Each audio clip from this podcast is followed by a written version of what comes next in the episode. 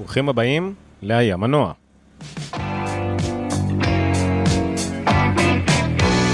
פודקאסט הרכב מבית רפי, רשת פודקאסטים ישראלית, תוכנית על כל מה שזז. חדשות, ידיעות, אבל בעיקר שיחות ומחשבות עמוקות, פחות או יותר, ספוילר, פחות, על אה, תחבורה בכלל, רכבים בפרט, אבל גם חלל, גם אופנועים, קורקינטים. אה, אני אישית החלקתי אתמול באמבטיה, אני חושב שזה נקרא סוג של תחבורה. אני עומר ניניו, אני פה לאתגר, לשאול ולשוחח עם ניר חורש. שלום ניר. שלום שלום אז עכשיו לחצת על רקורד עכשיו לחצתי על רקורד כן זה, זה בדיחה פנימית זה לא באמת קרה זה בסדר. זה גם זה גם לא פעם ראשונה שזה קורה כן. אבל אני לא יודע מה אתה מדבר זו רק התוכנית הרביעית של היה אה, מנוע וזה הפעם הרביעית בלבד שאנחנו מדברים בלי בכלל ניסיון של 200 תוכניות קודם שבהן אה, גם כן הכל על החלק. התוכנית הרביעית בפודקאסט שקיים שלוש שנים. כן כמעט ארבע. התחלנו אותו, כן, 2017, כן, הפרק הראשון יצא באוגוסט 2017, והפרק הרביעי בפברואר 2021, אני חושב שזה הגיוני לגמרי. סך הכל סביר, כי לא קורה פה כל כך הרבה, באופן כללי, בטח לא בתחבורה. אותו שר תחבורה כבר עשר שנים אני חושב זה לא. Uh, האמת שהאמת שקורה הרבה ואני חושב שבגלל זה אנחנו מתכנסים פה כי כי בעולם התחבורה באופן כללי קורה, קורים המון דברים אבל בעולם התחבורה בישראל אני חושב שדברים אה, uh, התחילו לזוז הייתה באמת שהמון זמן לא קרה פה שום דבר מעניין uh, ודברים התחילו להשתנות בכל מיני רבדים. אמ, החל מדברים שזה שינוי התעדופים הלאומיים וקצת נטייה לשבילי אופניים, רכבת קלה, מטרו, כל מיני דברים כאלה שמדברים עליהם, ועזוב מדברים עליהם, שקורים, מתחילים לקרות, אה, ובהיקפים די משמעותיים, כל מיני עירוניות כזאת, כמו בפריז ובלונדון גם קורים אה, שינויים כאלה, אה, אבל דרך במקום היותר עממי וארצי ושנוגע לנו, זה המעבר שמתחיל לקרות. מרכבים, אה, רכבי אייס, internal combustion engine, אה, אה, מנועי בעירה פנימית, לרכבים חשמליים והיברידים. אז זה shift שכאילו אנחנו מדברים עליו הרבה הרבה מאוד זמן, אבל אני חושב שממש בשבוע האחרון בעצם נפל דבר שהולך לדחוף את הדבר הזה בצורה משמעותית הרבה יותר. וזה קצת כמו שלפעמים יש טכנולוגיה שהייתה קיימת לפני שאפל הגיעה אליה, נכון, לא יודע, טאבלטים או, או מסכים, או שהיה Windows, אייפק, איך קוראים לדברים האלה? אז הם היו קיימים לפני האייפון. אמ, ו, וזה לא שהאייפון היה ראשון, אבל כשהאייפון הגיע, השתנה, השתנה השוק, כאילו זאת, זה, זה הצעד שהיה צריך לקרות. אז על מה אנחנו מדברים? אנחנו כמובן מדברים על אה, טסלה. שטסלה הגיעה לישראל השבוע. אה, אז קצת אנחנו נתחיל, אני רוצה מטיפה מהשמועות שהיו לפני ומהרקע, ואחר כך נגיע למה קורה, מה קרה עכשיו ו- ומה בעצם אנחנו יודעים. אה, אז השמועות, אה, אני חושב ששנתיים לפחות, שיש שמועות על זה שטסלה הולכים להגיע, היו כל מיני זה התחיל בפרסומים כאלה של אה, נפתחה משרה למנהל מוסך וכל מיני דברים כאלה. אה, זה המשיך ב... אה, הודלפו שמועות על זה שהם סחרו את אולם התצוגה של שפרארי ומזרטי פינו שם ב... במסגר. בתל אביב. לא במסגר, דווקא בחלק הצפוני יותר, מול הקריה שם. אה, לא ברכבת? אה, נכון, אוקיי. אז, אה, אז היה שם איזה פרארי ומזרטי, היה להם איזה אולם תצוגה, ואז הם עברו למקום אחר, ו, וכנראה שטסלה שכרו אותו, והיו אמורים להקים בו, ו, ו, ובעצם לפני, אני חושב שלפני שנה פחות או יותר, באמת תחילת שנה 2020, זה היה נראה שעוד רגע, אה, טסלה מתחילים למכור בישראל והגיעו כבר מכוניות לתקינה וכל מיני דברים כאלה ואז היה להם איזשהו סכסוך עם אה, משרד התחבורה בארץ אה, כנראה סביב דרישות מסוימות שלמשרד התחבורה יש מיבואנים, כמו אה, שיהיה מוסך. אה, בלי מוסך אתה לא יכול לייבא רכבים במסה, אתה יכול להיחשב יבואן זעיר, יבואן זעיר יכול לייבא 20 רכבים, ואני חושב שזה מה שיובא על ידי טסלה במהלך 2020, בעיקר לתקינה ולכל מיני בחינות של דברים אחרים. כן הביאו 20 רכבים, אבל זה לא היה הדבר שחיכינו לו. איזה רכבים הגיעו דרך אגב?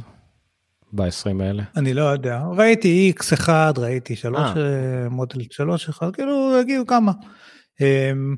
לא ברור אגב אם הם הגיעו מטעם טסלה או, או, או, או שזה היה יבואים אישיים שאתה יודע אנשים שניצלו את זה שאפשר להביא 20 רכבים אז אולי חברים שלהם לא כי שום דבר רשמי אה, אה, לא פורסם וככל שהתקדמה שנה 2020 אז היו עוד ועוד שמועות אה, שהלכו והתחזקו אה, והתחילו באיזשהו שלב להתפרסם אה, מחירים. אה, ש...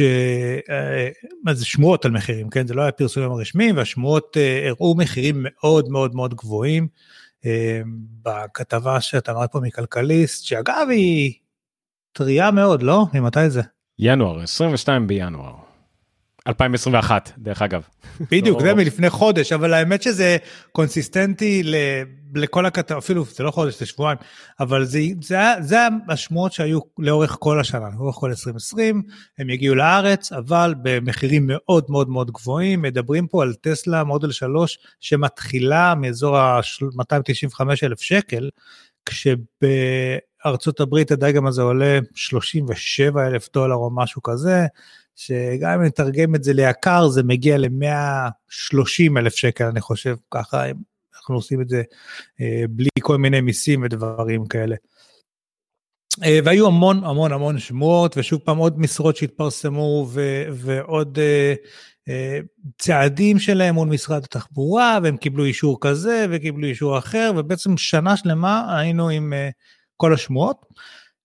אמ, ואז התחילו להגיע שמועות קצת יותר קונקרטיות ויותר מעניינות, פתאום נחשפה מפה של אה, תחנות הטעינה של טסלה, אה, של הסופר צ'ארג'רים.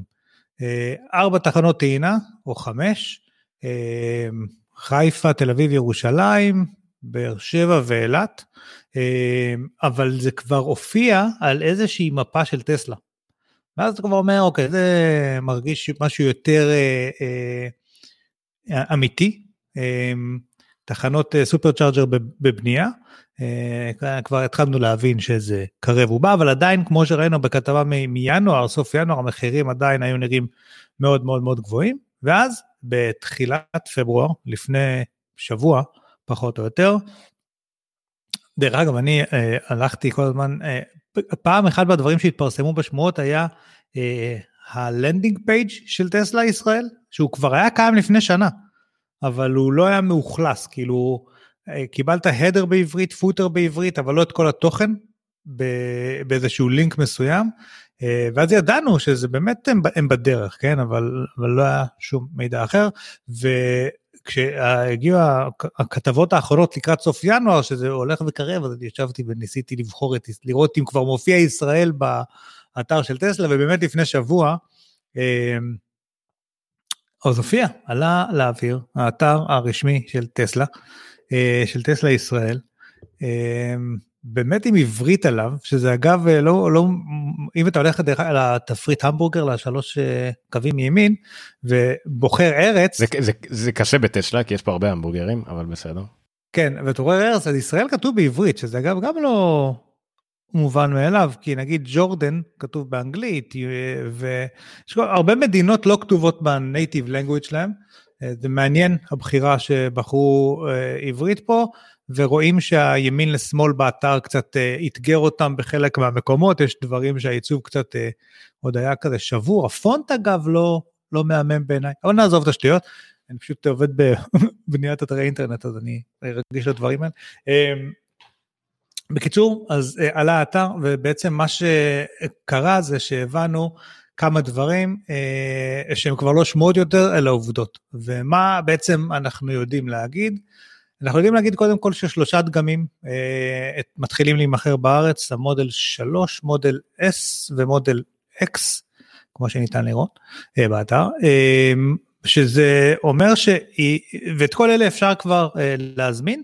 Uh, אבל מה שאין, וזה מאוד מעניין, זה המודל Y. מודל Y הרבה העריכו שזה הולך להיות, ה, זה כאילו ה-SUV הקטן יחסית.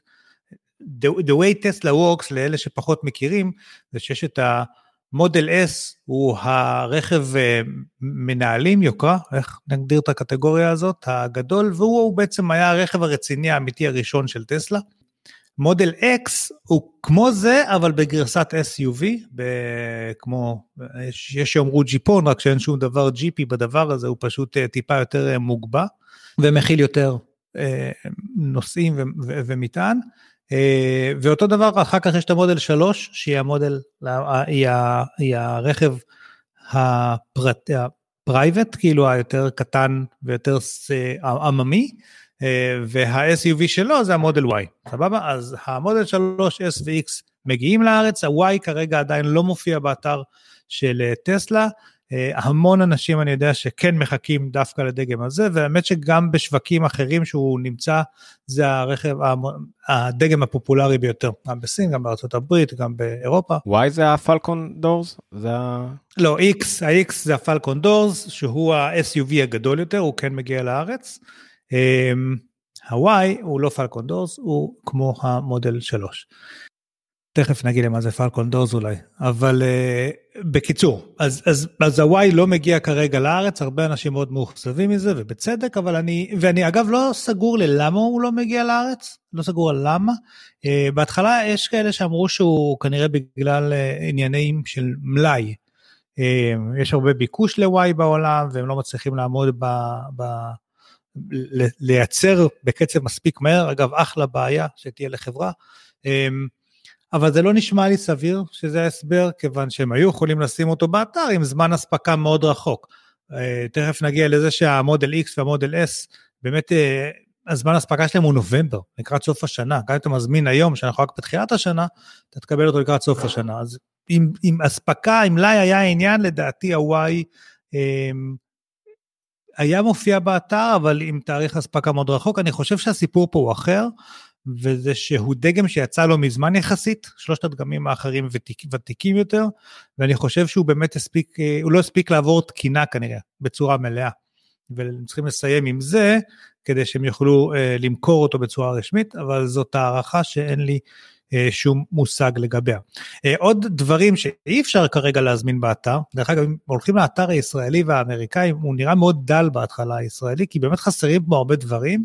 אה, אין שום דבר על ה roadster, שזה הדגם הספורטיבי, שאומנם עוד אי אפשר לקבל אותו, כי הוא עוד לא יצא רשמית, אבל אפשר להזמין אותו.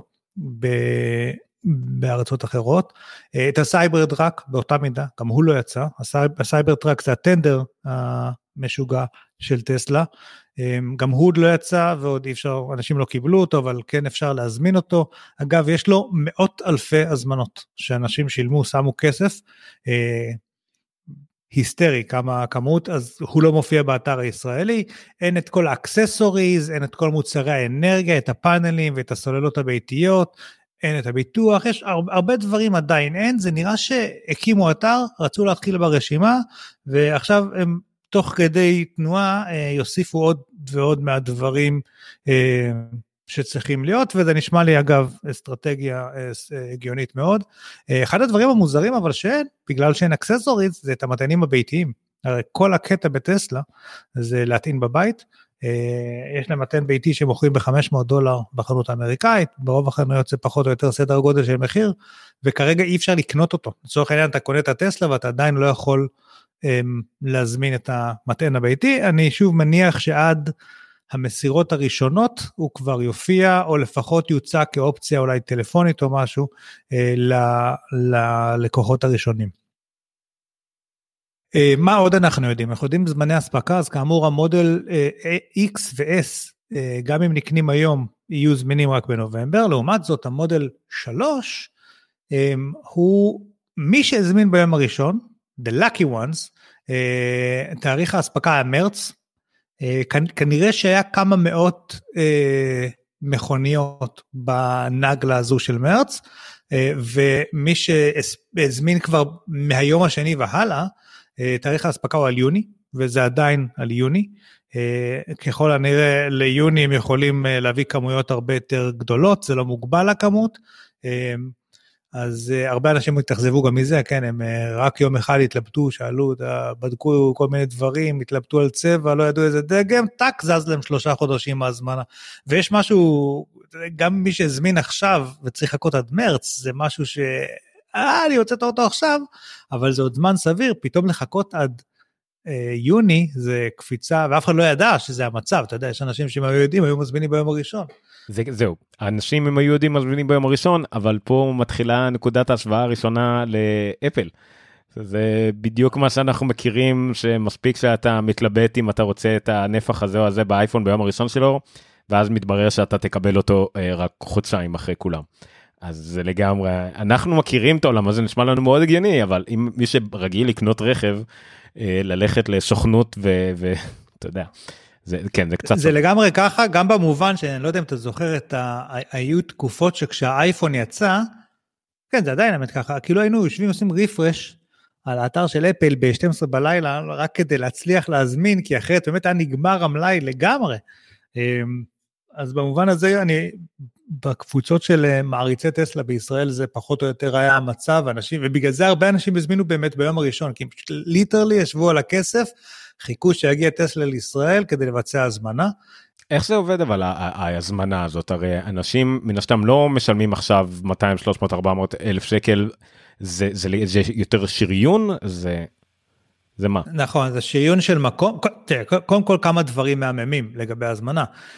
אם אתה נכנס לאתר של, לא יודע, פיאט, פולקסווגן, דברים כאלה בישראל, אז יש לך איזשהו מחירון, אבל אתה חייב לדבר עם איזה איש מחירון, מחירות אצל היבואן, יש איזה משא ומתן מוזר כזה, שאתה מנסה להוריד אותו במחיר, הוא מנסה לדחוף לך איזה דגם שיש להם במחסן, יש uh, הכל כזה מאוד uh, uh, קצת uh, שכונתי. Uh, זה עוד יותר גרוע אגב במכוניות היקרות, ככל שאתה קונה רכב יקר יותר, יש יותר מקום למשא ומתן, יותר אפשר להוריד את המחיר, אתה לא כל כך יודע מה המחיר הנכון לקנות, אתה תמיד מרגיש שנדפקת כי יכלת להוריד עוד יותר את המחיר. אמ, הכל שם מאוד, אה, והכל בטלפונים, וללכת לסוכנות, ולדבר עם אנשים מאוד, אה, מאוד לא נעים. חוויה של קניית רכב חדש היא קצת מציקה כזו, וטפסים ועניינים וזה. אה, באתר של טסלה, אם תלחץ רגע הזמינו עכשיו, לא משנה על איזה דגם, אתה מגיע לטופס בין חמישה שלבים, אה, ב... אה, לחצת על זה? לא יודע אם אתה לחצת. כן, כן, לוקח אה, זמן. לוקח זמן. יש כל מה שאתה צריך לבחור בהתחלה זה איזה תת דגם, כי נגיד למודל 3 יש Standard Range Plus, עם כך וכך, הנה, אתה הלכת לצורך העניין על מה אתה? על S, נכון? יופי, אז ב-S יש אה, שלושה דגמים, לבחור מביניהם, אה, long range plate ו-plate plus, אה, שכל אחד יש לו את הטווח שלו, התאוצה שלו, קצת אבזור, כאילו זה ההבדלים שביניהם, והמחירים. כאן כבר רואים אגב משהו מאוד מעניין, שאתה רואה את המחיר בצד שמאל, אבל אתה רואה גם את המחיר כולל מיסים בצד ימין. שזה משהו שכבר מאוד חריג בטסלה, יבואנים לא מדברים על כמה מיסים. אה, האוטו משלם, כי זה מאפשר להם שליטה מוחלטת במחיר. אתה זוכר את כל המשא ומתן שדיברנו עליו לפני דקה? הם יכולים לעשות את זה כי הם יודעים בדיוק ממה מורכב המחיר, אה, והמחיר מורכב מכל מיני אה, באמת מיסים, מהמחיר שהם שילמו ל, ל, ל, ל, ליצרנית הרכב, ועוד כל מיני דברים שהם דוחפים על טיפולים עתידיים ועניינים וביטוחים וזה. בטסלה בגלל שאין יבואן, אז הם פשוט כותבים לך את המחיר עם המיסים, וזה פעם ראשונה שאיזשהו רכב, אתה יודע כמה מס אתה משלם עליו, ולכן אתה מבין שבעצם הרבה יבואנים די גנבו, לא גנבו, אבל שחטו אותנו עד היום מבחינת המחיר. אמ, יש פה באמת כל מיני אפשרויות אה, אה, אה, מימון כאלה ואחרות של מזומן, הלוואה, הלוואת בלון, אבל אתה בשלב הזה עוד לא כל כך חייב לבחור את זה. אמ, השלב השני אחרי שבחרת את הדגם, את, אה, את ההנעה שלו, מבחינת אה, כמה מנועים וכמה סוללות וכן הלאה, אה, לצורך העניין תבחר את Plaid פה, כי Plaid Plus, אתה רואה שדרך אגב כבר עכשיו מופיע לך למטה גם תאריך אספקה נובמבר ומופיע כל מיני דברים. השלב השני זה לבחור צבע, יש חמישה צבעים, ושני סוגי ג'אנטים, וזה נכון לכל שלושת הרכבים. הצבע הלבן הוא חינם, הצבע השחור, אפור, כחול הם בתוספת של 2,000-3,000 שקל, והצבע של האדום הוא בתוספת של 5,000 שקל במודל 3 וכמה 9,000 שקל פה, משהו כזה. בוחרים ג'אנטים, עוברים לשלב 3, ובשלב שלישי אה, יש אה, בחירה של הצבע של הריפודים. במודל 3 יש שני צבעים, שחור ולבן, ב Model S ו-X יש שלושה צבעים, אה, ופחות או יותר, אה, ושלב 4 זה אם אתה רוצה Autopilot, מערכת שתכף נגיע אליה, זה עוד תוספת של 60 אלף שקל כמעט, ה Full Self Driving בעצם של אפל. אה, כי Autopilot הבסיסי הוא כלול, אבל ה Full Self Driving זה תוספת נוספת, ובזה בעצם מסת... אתה עובר לתשלום, ובשלב הזה מה שאתה משלם זה מקדמה, והמקדמה שמה אותך בתור, זה מה שהיא עושה. היא משריינת לך רכב עכשיו, אה, ושמה אותך בתור, המקדמה היא של 500 שקלים, אה, ואתה בעצם בזה נגמר, נגמר תהליך ההתקנה, אתה נותן איזה מייל ופרטים של כרטיס, הזמנה, סליחה, מייל ופרטים של כרטיס אשראי, וזהו, כאילו הזמנת אה, פיצה בוולט, פחות או יותר תהליך באותה רמת פשטות, ובזה הוא נגמר, מהשלב הזה קורים שני דברים, אחד זה שאתה בעצם מקבל איזשהו מייל, אה, אתה יכול להוריד את האפליקציה של טסלה, שבהמשך תשמש אותך בתור המפתח להיכנס לאוטו וכל השליטה באוטו מרחוק, שאפשר לעשות מאפליקציה המון דברים. בשלב הנוכחי אתה יכול לעשות לוגין לאפליקציה וכל מה שיש בה זה כמה סרטי הדרכה אמ, וזהו, אבל ככה נראה תהליך.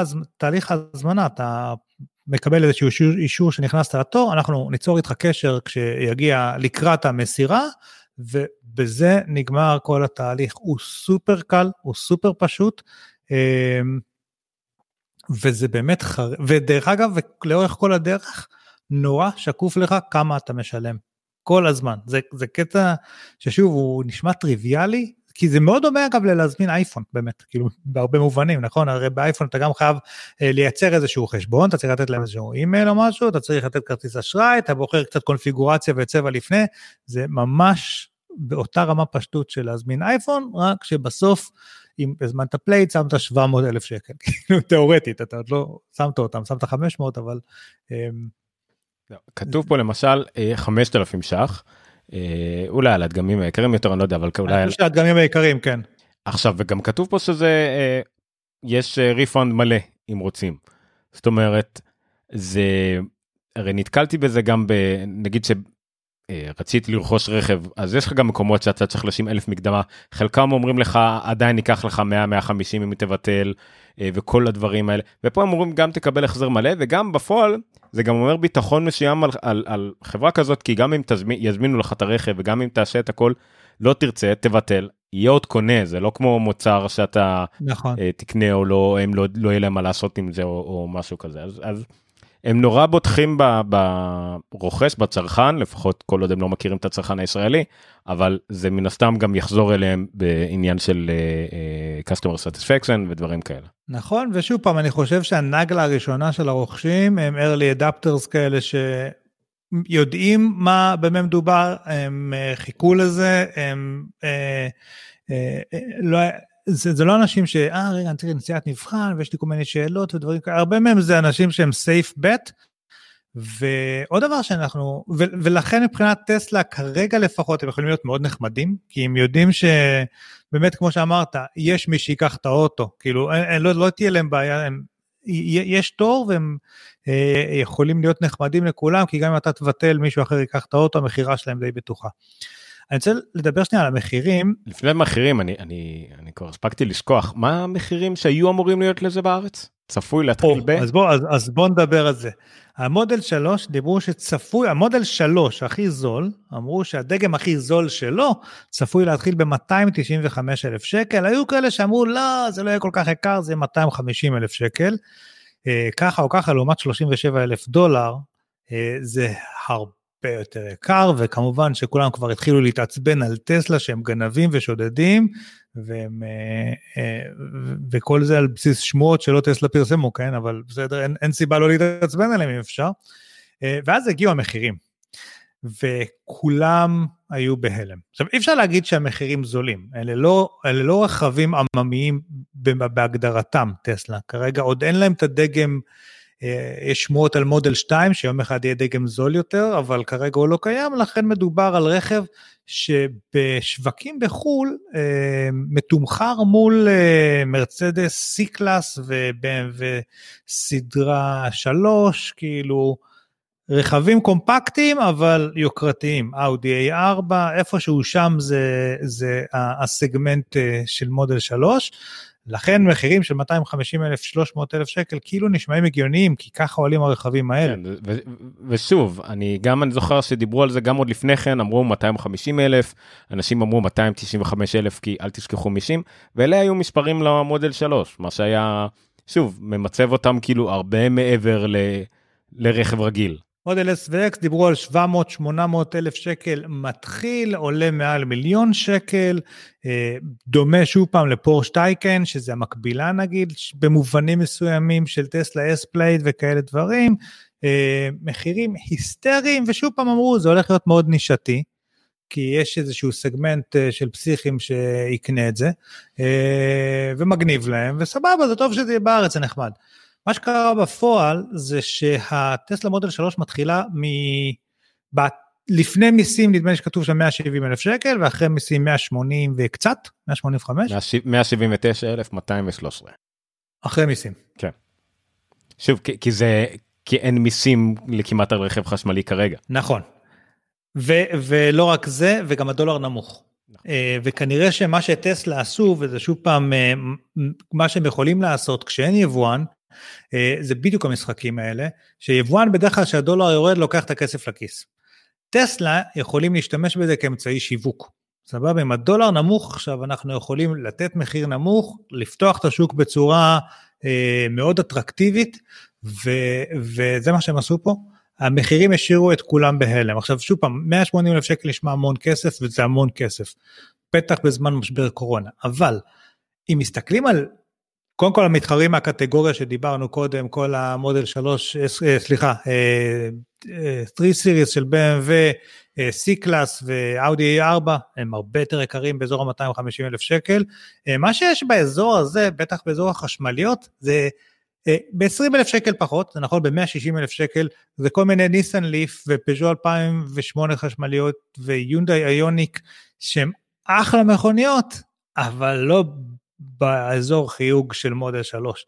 ופתאום אנשים קצת, זה, זה מאוד זעזע כי את השוק, בגלל שאתה מבין, א', שה... כנראה שהיבואנים של האחרים קצת מגזימים פה עד עכשיו, והיבואנים קצת אה, אה, לא, צריכים להבין איך הם מגיבים לדבר הזה עכשיו. אה, ליטרלי אנשים כתבו, ראיתי את זה בטוויטר ובפייסבוק ובקבוצות בישראל, ביטלו הזמנות, ביטלו הזמנות של הרכבים האלה, כי פתאום זה, התוספת, ההפרש בשביל להגיע לטסלה מודל 3, אה, היא, היא יחסית זניחה, שוב פעם במחירים האלה. אם עולים ל-250 אלף שקל, אני אלך דווקא למודל 3 פרפורמנס, כן, זה הכי יקר מכל המודל 3, מזכיר עולה 250 אלף שקל, שזה מה שחשבו שאולי זה יתחיל שם המחירים, מקבלים רכב שהוא עושה 0 ל-100 ב-3.3 שניות, זה, זה, זה לא יודע, פרארים למיניהם. אה, הם מגיעים באבזור אחלה, אחלה מערכות סאונד, אה, גג שמש, ואחד הדברים הכיפים בטסלה, שאגב לרוב החשמליות האחרות אין וגם לרוב מכוניות היוקרה אין, זה over the air updates, כמעט כל שבוע יוצא עדכון, שוב פעם, מאוד נזכיר אייפון, כמעט כל שבוע יוצא עדכון לרכב שפשוט מוסיף פיצ'רים. מדובר על רכב ש... אה, רכבים חשמליים מטבעם אגב, הבלאי שלהם הרבה יותר נמוך מרכבים מנועי בעירה פנימית, אין גומיות, אין שמנים, אין אה, אה, כל הדברים שנהרסים, אין בוכנות, אין אה, גיר, אין את כל הדברים שנהרסים באוטו בדרך הרי אף פעם לא נדיר שנהרסת לך פשוט הדלת, הציר של הדלת, זה לא מה שנהרס לך באוטו, מה שנהרס זה מכלולי הנאה. בטסלה כן, אבל בסדר.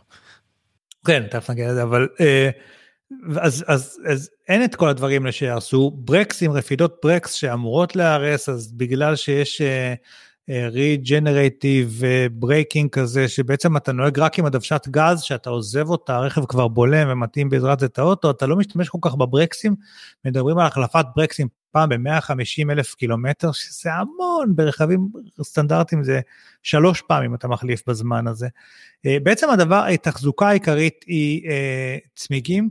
אין, אין באוטו הזה אה, דרישה לטיפול, אתה לא צריך לבוא לטיפול עשרת אלפים. היבואן, הטסלה, הם, הם לא דורשים, הם מריצים מרחוק על האוטו כל מיני בדיקות אה, כאלה שבודקות שהכל uh, תקין דרך המחשבים שלהם ומשדרים חזרה לטסלה. אם יש לך איזושהי בעיה, הם יגידו לך, אתה צריך ללכת למוסך, ואין צורך בטיפול עשרת אלפים.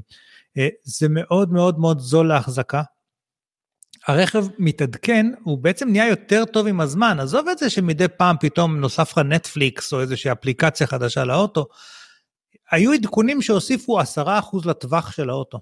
אה, הורידו 0.3 שניות בתאוצה של הרכב, הם עשו את האוטו יותר טוב ממה שהוא היה כשקנית אותו.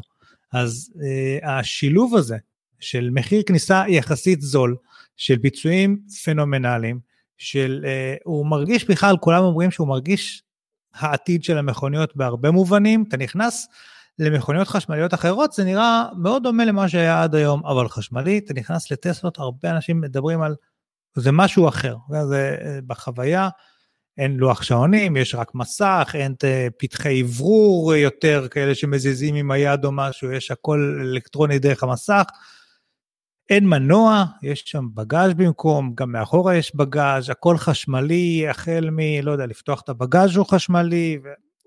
זה, זה, והכל מאוד ממוחשב, זה באמת מרגיש יותר אייפון עם גלגלים מאשר מכונית אה, חכמה. אה, וכל זה, שוב פעם, ב-20 אלף שקל יותר מניסן ליף, או מיונדאי איוניק, או מפיז'ו 2008, ואם שוב, זה, זה, זה, המחיר הזה הוא, הוא היה, הוא השאיר את רוב השוק בהלם. רוב יבואני הרכב צריכים לעשות הערכה מחדש אה, לגבי איך הם מגיבים לאירוע הזה. אה, זה לא רק אגב המודל 3, המודל S מתחיל מ-485 אלף שקל כולל מיסים. אה, זה גם כן, נדמה לי 300 אלף שקל פחות ממה שהעריכו. זה, זה מאוד מאוד זול יחסית לרכב בקטגוריה הזו, ועם התמורה שהוא נותן, מדובר פה בתאוצות יותר טובות, בטווחים הרבה יותר טובים משל המודל 3, באבזור יותר עשיר ומפנק. אה, תכף נגיע לדגם של מודל S אה, עם ההגה האחד, זה בעצם המודל S החדשה שהכריזו עליה לפני שבוע, אה, המודל S ו-X שתיהן עברו עדכון לפני שבוע, המודל 3 אגב גם חדשה יחסית, ועברה עדכון לפני חודש או משהו כזה. אני רוצה שנייה, אני אנצל את הנשימה שלך, על, על טיפה על פסיכולוגיית אה, רכישת רכב. כי אמרת למשל מי שרוצה או התלבט לקנות אה, איוניק ב-160 הוא יבטל ויקנה את, ה, את הטסלה. אז סתם בגלל שעמדתי לפני רכישה של רכב ממש לא מזמן שלא יצא לפועל, אה, קורונה ושיט, אה, אבל זה היה מאוד קל להגיע להתלבט על רכב שעליהם נגיד אמרתי חיפשתי רכב עד 120, ואז אתה הולך, הלכתי על ה-2008, ואז יש את הפרימיום. אבל אז אתה מבין שנגיד אני רוצה את ה... לא יודע, את הבטיחות, אז זה, ואז עוד, הנה, כבר מגיע GT ליין לארץ, פתאום אני תכלס שמתי מקדמה על רכב של 140 ומשהו אלף שקל, אה, שזה לא, בוא נגיד, זה, זה אותו סדר גודל של תקציב, אבל בגלל שזה רכישה של פעם ב...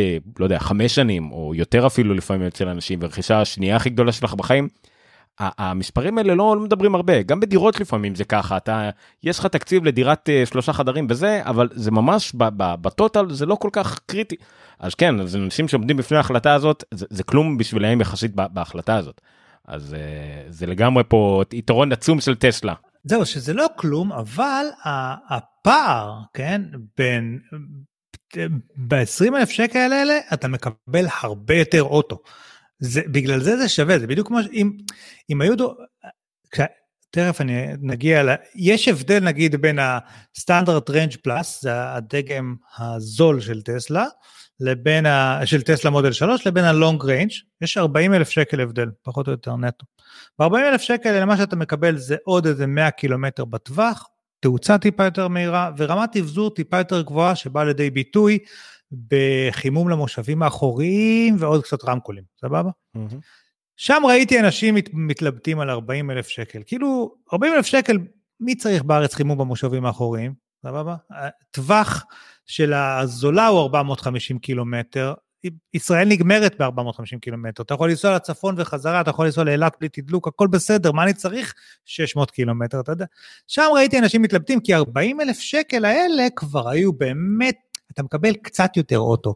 אבל ב-20 אלף שקל מיונדאי איוניק, זה, זה 20 אלף שקל שיותר קל לעשות את הקפיצה הזאת, כי הפער הוא... עכשיו, יותר מזה, אתה יודע כמה עולה מיני, יש מיני, נכון? מיני קופר, יש לה גרסה חשמלית.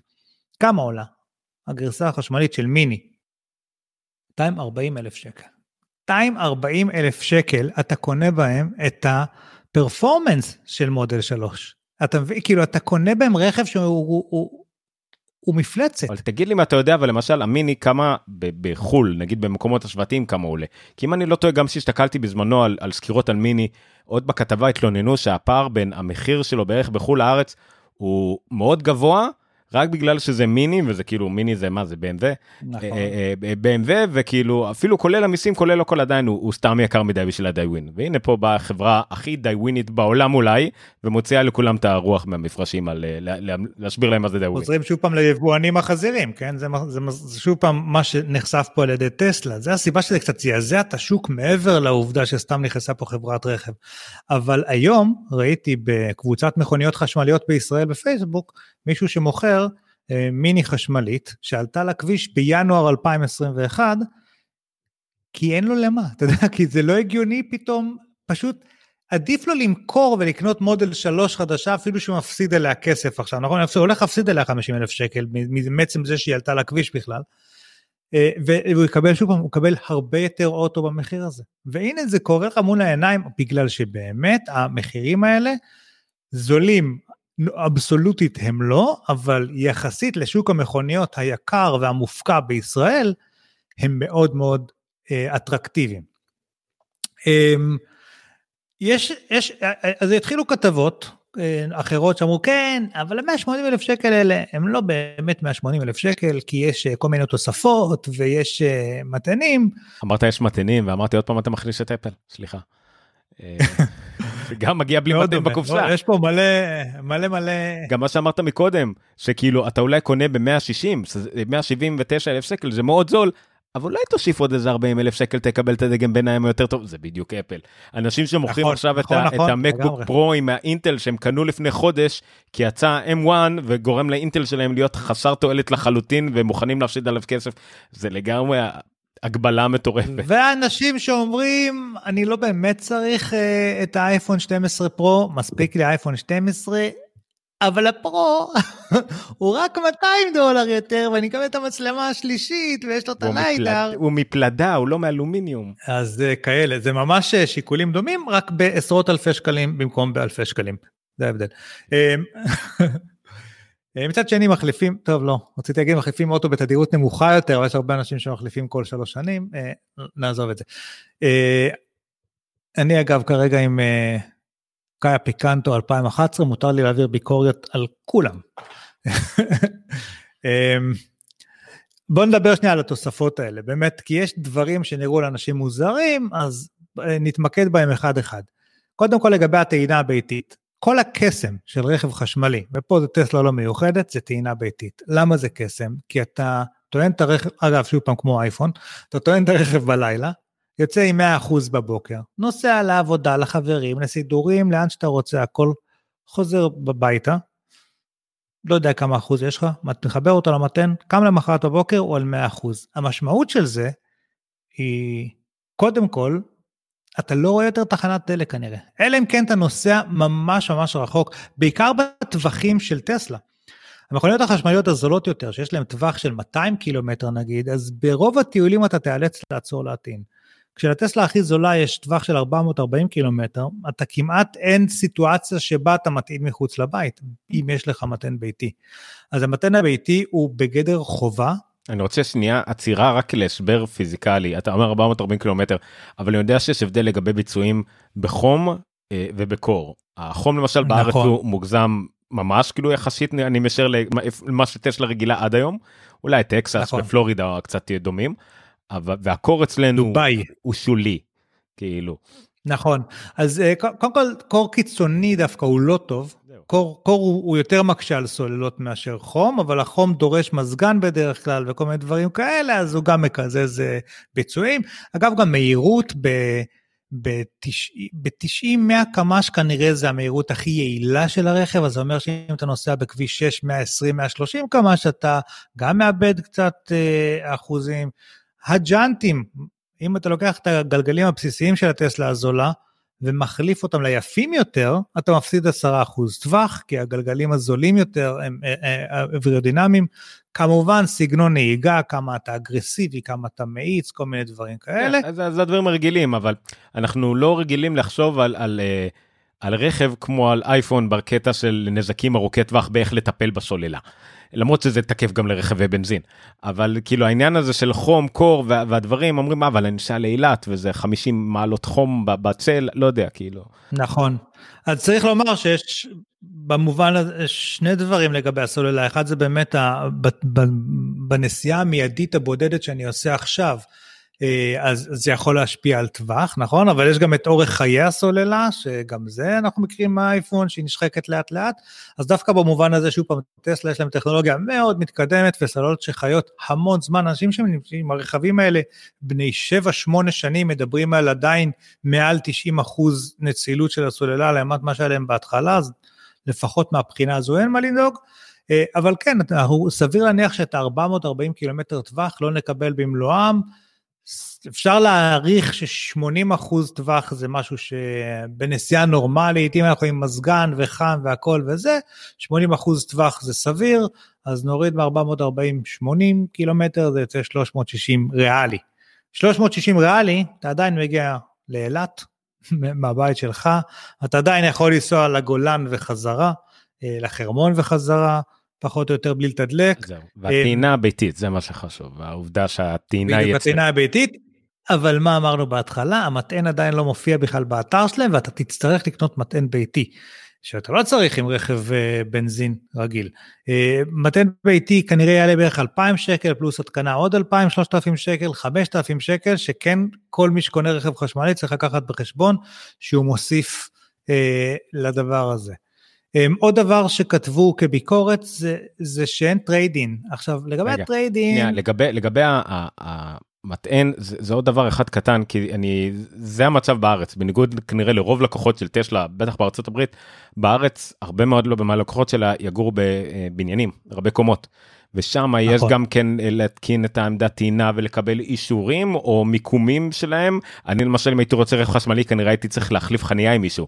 זה ממש כאילו לקנות ממנו חניה בטאבו שהיא לא מתחת לשמיים. ו- לגמרי. וזה אני לא יודע כמה זה נכון כי זה נראה כמו חס וחלילה לא כתבה מטעם למרות שזה ynet אבל כאילו אומרים ואם אתה קונה מהחברה הם עוזרים לך מול הוועד ומול חברת חשמל אני לא יודע כמה זה באמת כי אם שוב אנחנו מכירים את זה נגיד בעולם שלנו השיקוי שטסלה שאין לה יבואן ואין לה אה, לובי בארץ כמה כן. היא באמת תוכל לעזור מהצד הזה לא יודע כמה זה באמת משמעותי. יש כמה חברות בארץ, ג'ינרג'י אה, ועוד כל מיני כאלה שעושות התקנות של דברים כאלה כבר תקופה. אגב, גם אם יש לך, היה לך uh, Better Place, uh, ויש לך מתן של Better Place, אתה עם מתאם, יכול להתאים את הטסלה שלך גם. Uh, ואתה לא, לא חייב את המתן של טסלה, ואתה חייב, כאילו אתה לא חייב גם מתן, אתה יכול לבנות על uh, מטענים בחוץ, ותכף נדבר על זה, אבל עדיף מתן של טסלה, אם אתה יכול.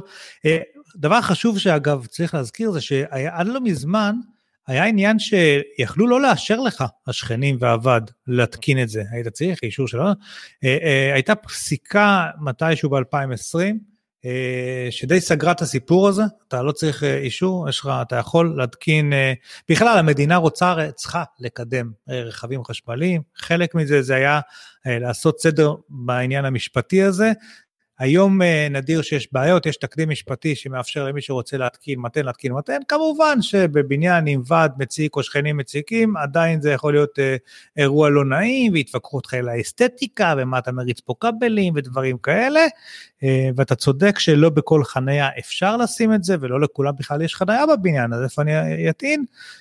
כל מיני שיקולים כאלה שצריך לקחת בחשבון כשקונים את זה.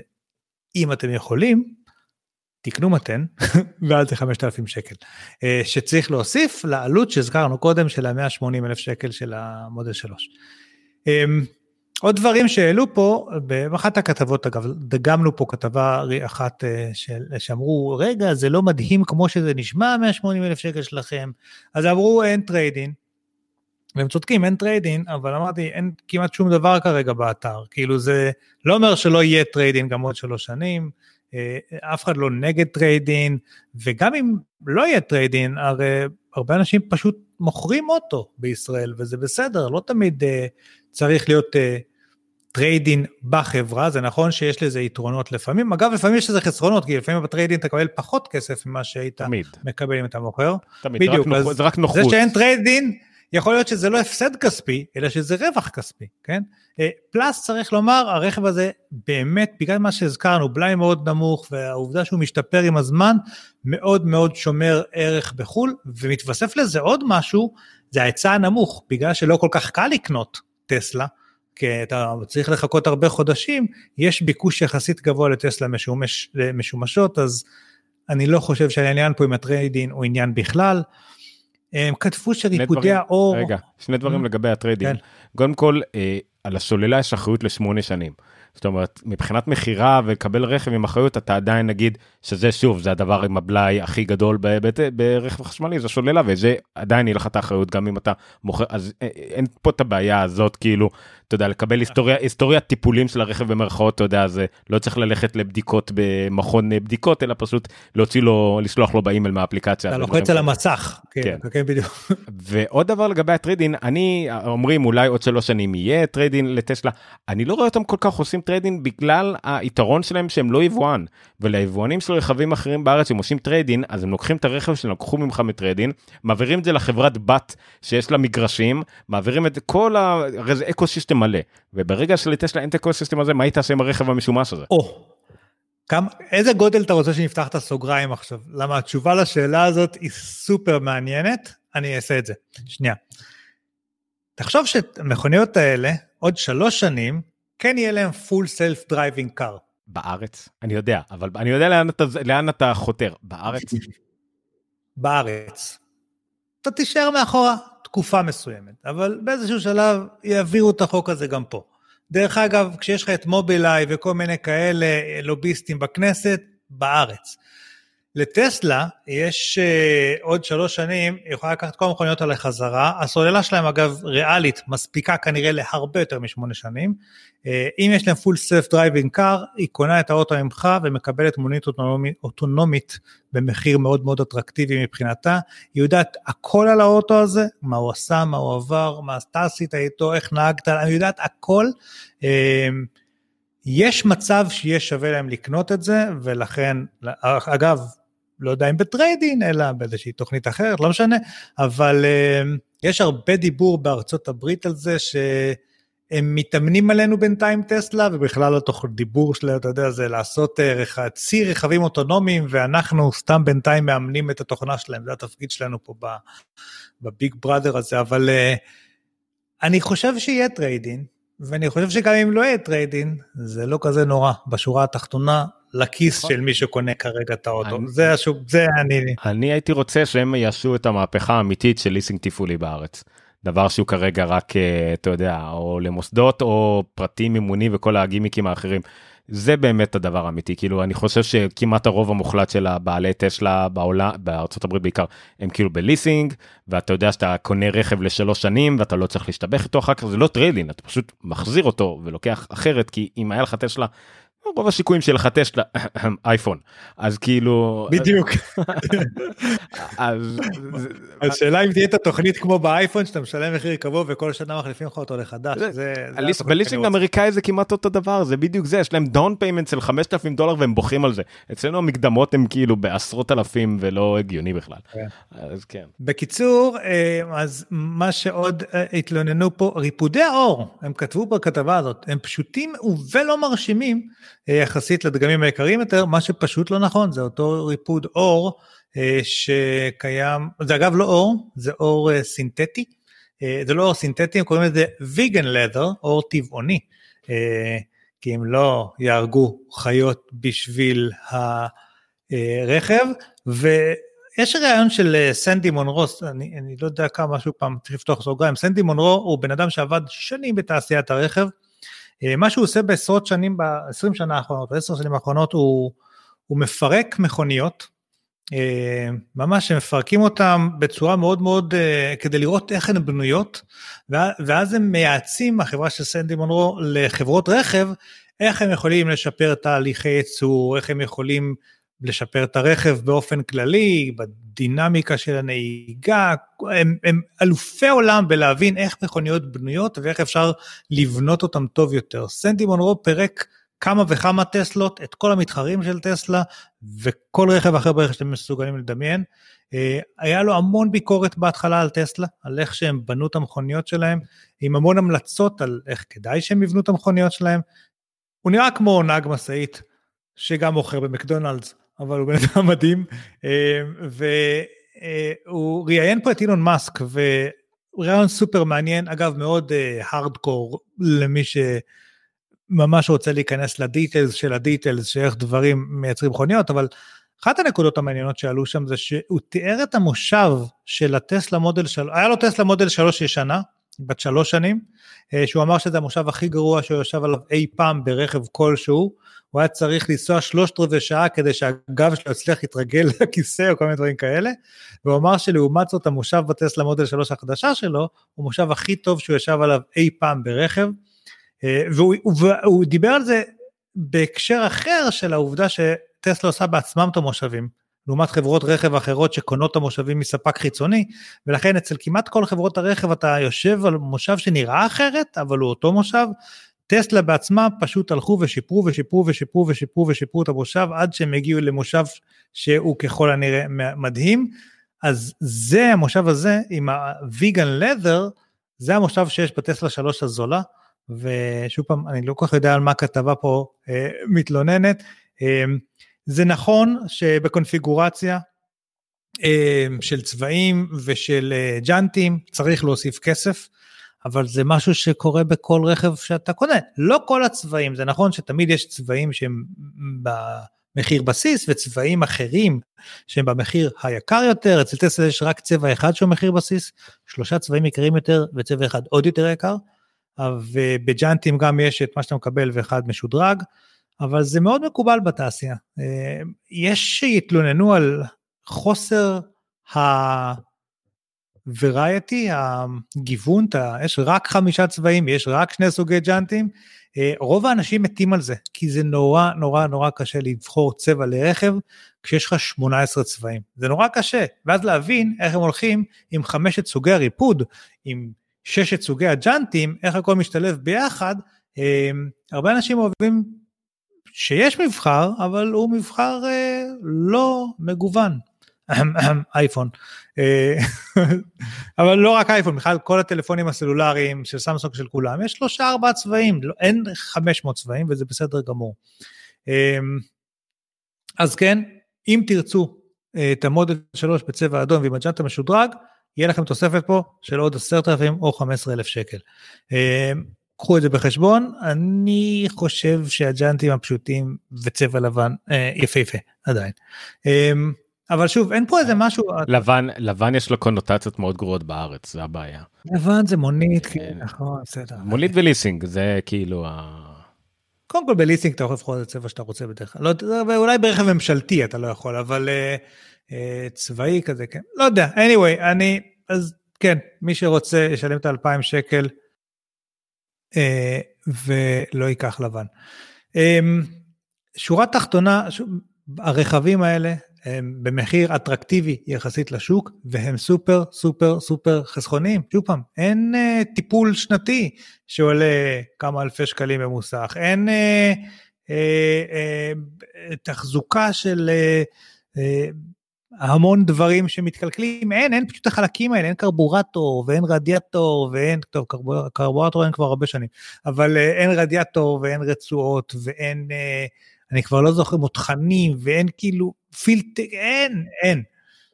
אה, יש פילטר מזגן, יש פילטר מזגן, צריך להחליף פילטר מזגן פעם בשנתיים. מה? זה, זה גם בשלוש דרך אגב, שאתה פילטר נגד, אה, נו, אה, התקפה כימית ביולוגית? אה, הוא אופציה, הם החזירו את זה, אה, כי בגלל הקורונה זה נהיה אטרקציה. אבל הוא אופציה לדעתי. הביו-הזארד. כמה זמן ייקח לעשות לזה טסט? הטסט שנתי, כמה זמן ייקח להעביר רכב כזה בטסט שנתי, מה, מה קורה עם המסלול הזה? אני טועה דרך אגב לגבי רכבים חשמליים, עזוב טסלה, שכבר קיימים בארץ, גם להם יש הרבה פחות uh, בלאי והרבה פחות דברים. בודקים אחר כך נראה את הציריות מלמטה, יש את האיש המצחיק הזה שמרים את האוטו, yeah. בודק לך את הכיוון של הפנסים, שכל המכוניות החדשות כבר עם לדים, לא יודע מה יש לבדוק שם. והוא יעשה לך את התנועה המשעשעת של עובר עם היד על הווישר כדי לראות שהווישר לא יתייבש, נראה לי זה מה שיש להם לבדוק פחות או יותר. זה כמו, רגע, זה כמו שאתה מזכיר לי שעשיתי טסט לאופנוע פעם, ועצבן אותם שם בתור, אמר לי, בוא בוא הצידה, בעט לי בכל גלגל, הזיז את הכידון ואמר לי שם. זה היה, כן, זה היה טסט לאופנוע ששו לי. דרך אגב, שנים הייתי עם ג'יפים, והייתי מגיע, ג'יפים רוצחים אותם בטסטים. כאילו, הוא ימצא לי דברים, לא משנה מה, זה, זה, זה אסון ללכת, בעיקר אם זה גם לא ג'יפ חדש, אז זה גם רכבים שחוטפים מכות מלמטה, ואתה תמיד משדרג אותם קצת, אין, מכוני טסטים מתים על הדבר הזה, הנה מישהו להתאכזר אליו. הלכתי לא מזמן לעשות טסט עם... אה, הפיקנטו של זוגתי, לא שלי, שהוא אוטומט, כאילו, תשמע, זה אוטו, אתה מגיע, ביי. ככה, זה ככה נגמר, אין למה להגיד, כאילו האוטו, אין, אין כלום, אין, לא, לא קורה לו כלום. הוא, אז זה, זה, זה צחיק אותי, כי אני לא הייתי רגיל שאני מפחד מטסטים, יש לי איזה טראומה. אמ, בקיצור, רגע, עוד דברים שאפשר לשדרג, ששכחתי להזכיר קודם, אתה יכול לשים וו גרירה, זה עולה איזה 4,000 שקל. עכשיו, העניין הוא להבדיל משינויים אה, אה, של ג'אנטים נגיד או דברים כאלה, אי אפשר לשים את זה אחר, אם אתה לא קונה את האוטו עם הוו גרירה, אתה לא יכול להוסיף את זה אחר כך. אה, אז הרבה אנשים כן מוסיפים אותו, כי זה גם מה שמתקינים עליו מתקני אופניים, זה לא באמת בשביל לגרור קרוונים, כן, אבל זה הרבה פעמים יש כל מיני מתקני אופניים שמתחברים לוו גרירה וכל מיני דברים כאלה, אז okay. אוקיי. זה אופציה. התפלאתי, לא, לא, יודע, לא הבנתי למה, כאילו בארץ אין כמעט מסורת של גרירה בכלל. אה, חוץ מממש רכבים שמיועדים לזה, אבל אם אתה אומר שזה גם לכל המתקנים והכל, אה, אני מתייחס לזה בעיקר כאילו איך, אה, איך לראות אם אתה עושה רוורס על, על עמוד, זה למה יש את הוו גרירה, זה עוד איזה מנגנון בטיחות מבחינתי, כי אני באמת לא הבנתי. אז בטסלה יש שתי טכנולוגיות שפותרות את זה, את הרוורס על עמוד, אחד זה וו גרירה והשני זה 18 מצלמות ורדאר. אה, חשבתי השני זה שאתה לא יכול להכניס לרוורס, אבל לא, זה בדגם החדש. לא, לא, זה לא בטסלה הזאת. אה, זהו, אבל אה, לא, וו גרירה גם הגיוני שזה משהו, כאילו אם אני לא טועה זה בטח פשוט חלק מהצאסיס, זאת אומרת זה כאילו אתה צריך להזמין את זה כי מרכיבים את הרכב אחרת. זה לא הוו עצמו שעולה הרבה כסף, זה מה שהוו מתחבר אליו, שהם צריכים לחבר אותו באמת לשלדה שם, ואם אתה לא עושה את זה בקנייה, אין after uh, market של הדבר הזה. Um, אז זה החלטה אחת. עוד תוספת אחת שהיא שונה טיפה מוו גרירה, זה כמו שהזכרנו את self driving car, uh, full self driving, שהוא, full self driving זה בעצם להפוך את המכונית לאוטונומית level 5, זה full, full אוטונומי, האוטו נוסע לבד, door to door, בלי שאתה עושה שום דבר. Uh, עולה 37 אלף שקל 500 לפני מיסים, אבל 60 אלף שקל או 65 אלף שקל אחרי מיסים, זה במודל 3, לדעתי בגרסאות היקרות הוא עוד יותר יקר. אה, אגב, יש עניין של... אה, יש עניין של מה שנקרא מס יוקרה. זה לא שהוא יותר יקר, זה המס הוא דיפרנציאלי, זה בדיוק כמו ש... בדיוק, אה, כן. העלאה בשכר כשאתה מרוויח מינימום העלאה ב-2,000 שקל שווה לך 1,800 אבל אם אתה תקבל את אותה העלאה כשאתה מרוויח 20 אתה תקבל 800. זה, זה אותו עניין זה כאילו העלאה. לא, אבל אבל זה באמת ה-37,500 שכתוב שעולה ה full self driving הוא בפועל 60,000 שקל לפחות אם לא יותר. אמ, נשמע המון בעיקר כי זה אוטו בפני עצמו 60,000 שקל. אמ, יש אנשים שיגידו שזה לא שווה בכלל בעיקר כי יש autopilot שעושה הרבה מהעבודה. אמ, אני שתי מילים על ה full self driving שהם בעצם כמובן 50 משפטים כמו כל דבר. אחד. Uh, הרעיון, למה זה כל כך יקר? כי תאורטית אתה אמור לקבל מכונית אוטונומית בצורה מלאה, שבזמן שאתה נמצא בעבודה או בבית והאוטו נח, אתה יכול שהוא יעבוד בשבילך, כן? הוא יהיה robotaxi כזה, כמו אובר, שאנשים יעלו וירדו ממנו וכן הלאה. יש אפילו מצלמה פנימית בתוך האוטו, שמיועדת במיוחד בשביל לראות שהנוסעים לא משחיתים לך את האוטו, uh, וכיוון שזה הולך לייצר לך הכנסה, זה שווה את הכסף, כן? כאילו לקבל מונית ב-40, ב-60 אלף שקל, זה כבר משהו שכן שווה את הכסף. אבל א', הטכנולוגיה עוד לא בשלה, היא נמצאת בבטא מאוד מתקדמת, אבל היא לא בשלה, ולא יצאה למשתמשים, כאילו קונים ב-60 אלף שקל את הפוטנציאל לזה שיום אחד, שאתה לא יודע מהו, אתה תקבל full self driving card. והדבר השני זה שבאמת מה שדיברת קודם, לא ברור, גם אם הטכנולוגיה תבשיל וטסלה יכולים לתת לך את זה מחר, ואגב, החומרה קיימת באוטו.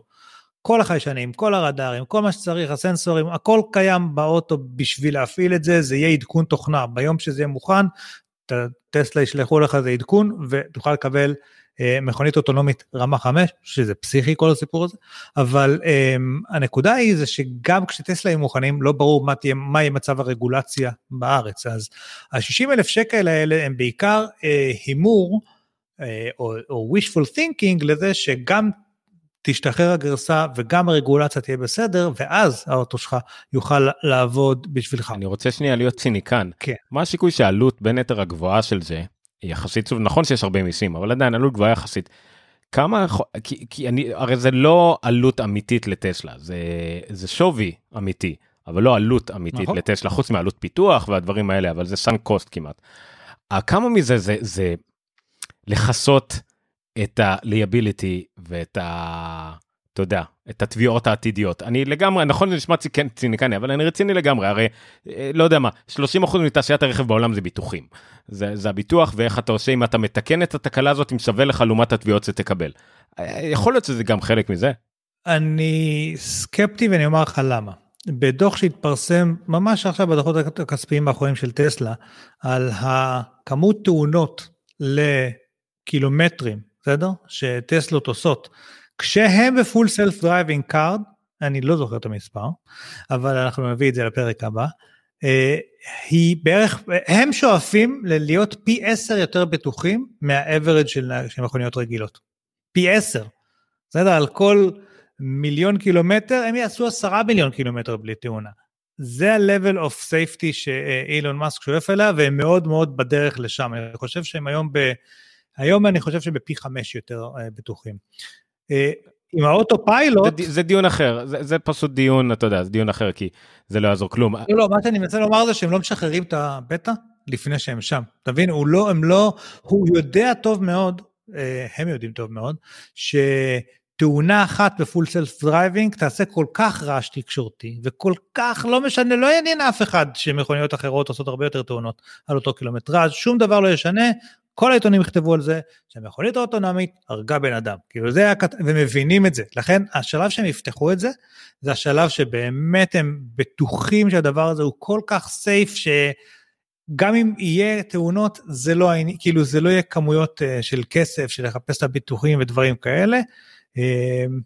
אה, אני לא חושב, אני מבין את הציניות, היא במקום, אה, ויש הרבה דיונים במכוניות אוטונומיות, מי אחראי על התאונה בכלל, המקודד שכתב את הקוד, החברת רכב, הבעלים של האוטו, מי אחראי על המת הזה שעשו שם, כאילו מה, אז מה אם קניתי את האוטו, אני לא כתבתי את התוכנה, למה שזה אחריותי?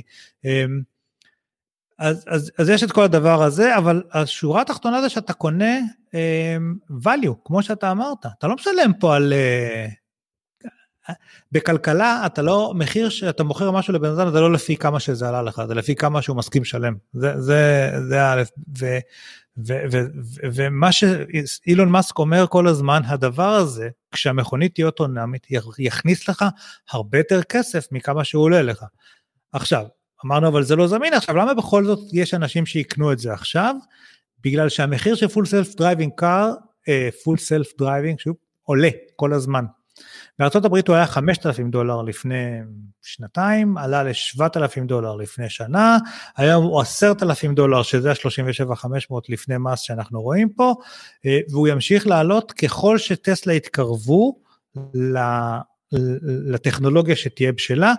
אילון מאסק מעריך את השווי של הדבר הזה ב-100 אלף דולר. זאת אומרת, מכונית שעובדת בשבילך כל היום כרובוט טקסי שווה 100 אלף דולר, רק המערכת הזאת, on top of the car. אה, והוא אומר, מי שכאילו קונה את זה היום, בעשרת אלפים דולר, כשזה יבשיל וכשזה זה, הרוויח 90 אלף דולר, זה השקעה לעתיד. עכשיו, זה מה זה ניהול סיכונים הדבר הזה? זה כאילו יותר אה, ניהול סיכונים מלקנות ביטקוין, כן? אבל אמ, אבל זה הנקודה פה, זה למה כן לקנות עכשיו ולמה לא לקנות עכשיו. למה לא? בגלל שאין רגולציה וטכנולוגיות לא שם, למה כן? זה בגלל שאם כשהיא תהיה שם ותהיה רגולציה, כנראה שזה יהיה שווה הרבה יותר ממה שתשלם עכשיו, ואם אתה תחכה, זה יעלה לך יותר לקנות.